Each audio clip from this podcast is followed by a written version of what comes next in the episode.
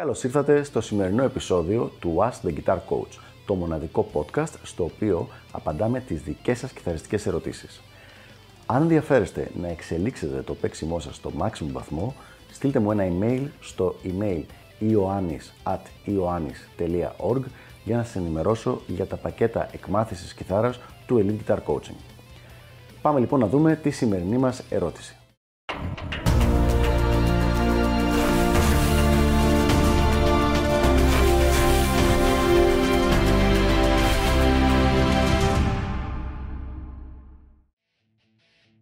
Μα τώρα είναι ζωή αυτή να βγάζει 30 ευρώ το βράδυ μια-δυο φορές τη βδομάδα;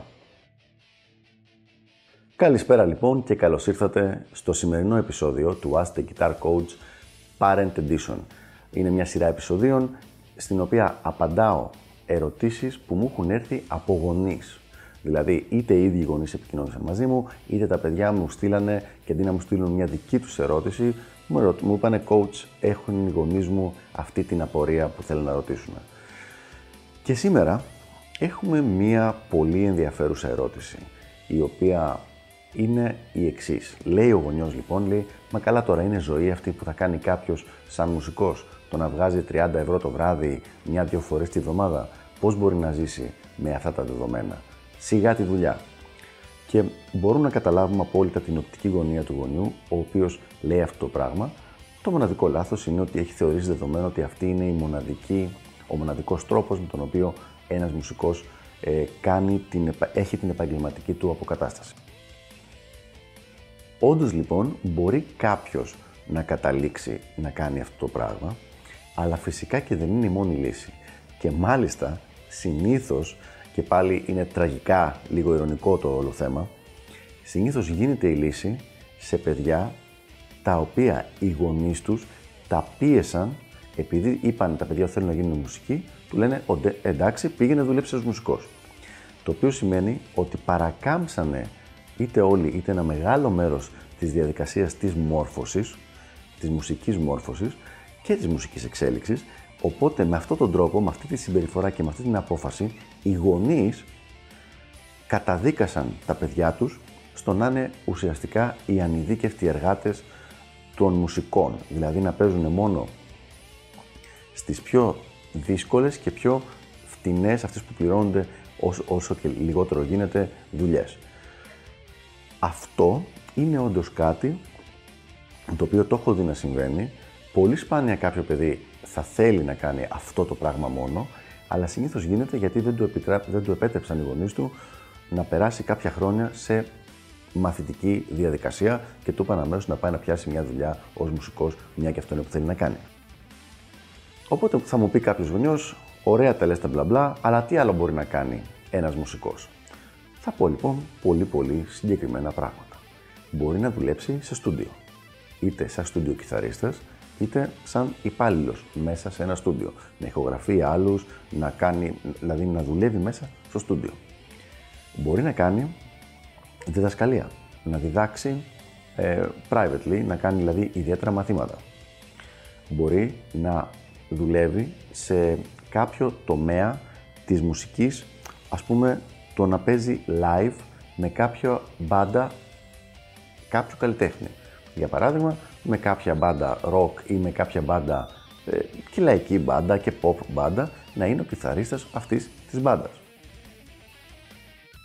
Πέρα από αυτά τα πράγματα, τα τρία βασικά που τα έχουμε πει σε προηγούμενα επεισόδια, δηλαδή ότι συνήθως τα, οι τρεις βασικοί τρόποι με τους οποίους βιοπορίζεται ένας κιθαρίστας που παίζει ηλεκτρική κιθάρα είναι είτε διδασκαλία, είτε στούντιο, είτε live.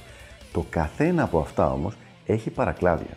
Για παράδειγμα, το live όπως είπαμε μπορεί να είναι ότι παίζει με κάποιον καλλιτέχνη, γνωστό καλλιτέχνη ή μπορεί να είναι ότι παίζει σε μια rock cover μπάντα ή μπορεί να είναι και ότι παίζει και δικά τους κομμάτια, έχει φτιάξει μια δικιά του μπάντα και παίζουν τα δικά τους κομμάτια. Όταν τα βάλουμε και τα τρία αυτά μαζί και έχει δύο live από το κάθε σχήμα στη διάρκεια του μήνα, δηλαδή κάθε 15 μέρες, αυτό σημαίνει ότι ξαφνικά έχουμε 6 live το μήνα. Και εφόσον έχει κάνει κάποιες καλές ε, διαπραγματεύσεις και μπορεί να πάρει και παραπάνω, σίγουρα παραπάνω από τα 30 ευρώ τα οποία λέμε, χωρίς να είναι απαραίτητα πολύ παραπάνω, ξεκινάει σιγά σιγά να χτίζεται ένα πρώτο εισόδημα. Πάμε τώρα στο θέμα της διδασκαλίας. Η διδασκαλία και πάλι έχει πολλά παρακλάδια. Όπως είπαμε, τα ιδιαίτερα μαθήματα είναι ένα παρακλάδι. Αλλά πέρα από τα ιδιαίτερα μαθήματα μπορεί να διδάσκει σε οδείο, το οποίο οδείο του δίνει έτοιμους ουσιαστικά κάποιους μαθητές, του δίνει μια δομή, ένα χώρο, ένα, ένα πρόγραμμα σπουδών και του δίνει επίσης και κάποια ασφάλιση. Το ίδιο πράγμα γίνεται και σε σχολείο. Δηλαδή, μπορεί να είναι δάσκαλος είτε μουσικής είτε δάσκαλος κιθάρας σε κάποιο ιδιωτικό ή ανάλογα αν έχει τα, το background ε, και τα πτυχία και δημόσιο σχολείο.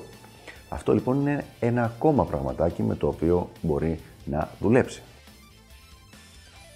Επιστρέφοντας στο θέμα του στούντιο, μπορεί όπως είπαμε να ηχογραφεί κιθαριστικά μέρη για το στούντιο, δηλαδή να έρχονται καλλιτέχνες και αυτός να είναι ο κιθαρίστας ο οποίος παίζει την κιθάρα, όπου πληρώνεται ανάλογα με το κάθε track που ηχογραφεί.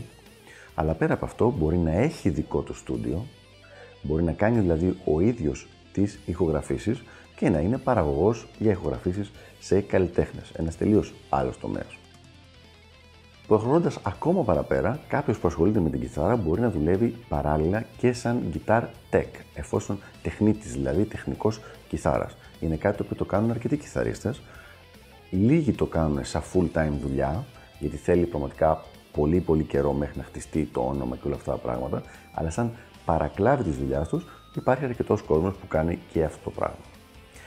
Όταν λοιπόν τα βάλουμε όλα αυτά μαζί, βλέπουμε ότι ενώ το καθένα από αυτά μεμονωμένο δύσκολα θα είναι μια καλή και άνετη οικονομικά τουλάχιστον ζωή, όταν τα βάλουμε όλα αυτά μαζί, ξαφνικά υπάρχουν πάρα πολλές δυνατότητες οι οποίες έχουν και πολύ μικρό ρίσκο, έτσι, γιατί όσο περισσότερα πράγματα γίνονται διαφορετικά, δηλαδή ακόμα και αν κλείσει το μαγαζί στο οποίο παίζει κάποιος κιθαρίστας live, του έχουν μείνει όλα τα υπόλοιπα. Ακόμα και αν κλείσει το οδείο, του έχουν μείνει όλα τα υπόλοιπα. Οπότε λοιπόν σίγουρα δεν είναι τόσο τραγικά τα πράγματα όσο τα παρουσιάζουν ε, μερικές φορές οι γονείς. Ε, ειλικρινά, πραγματικά πιστεύω ότι το πιστεύουν το πράγμα. Το να λέμε ότι δεν είναι ζωή αυτή του να παίζεις δύο φορές τη βδομάδα για 30 ευρώ είναι μια μεγάλη υπεραπλούστευση. Προσοχή, δεν είναι ψέματα. Υπάρχουν, όπως είπα και πριν, κιθαρίστες που αυτό μόνο κάνουν. Αλλά είναι μεγάλη υπεραπλούστευση.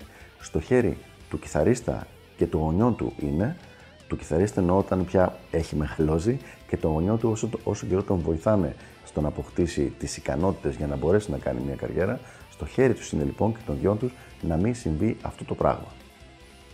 Όπως έχω πει σε προηγούμενο βίντεο όμως, για να μην συμβεί αυτό το πράγμα, θα πρέπει οι γονείς να υποστηρίξουν το παιδί για κάποια χρόνια στη διάρκεια των σπουδών του όπως ακριβώς θα τον υποστηρίζαν αν αποφάσισε να γίνει πολιτικός μηχανικός, να γινόταν δικηγόρος, να γινόταν γιατρός ή οποιοδήποτε άλλο επάγγελμα.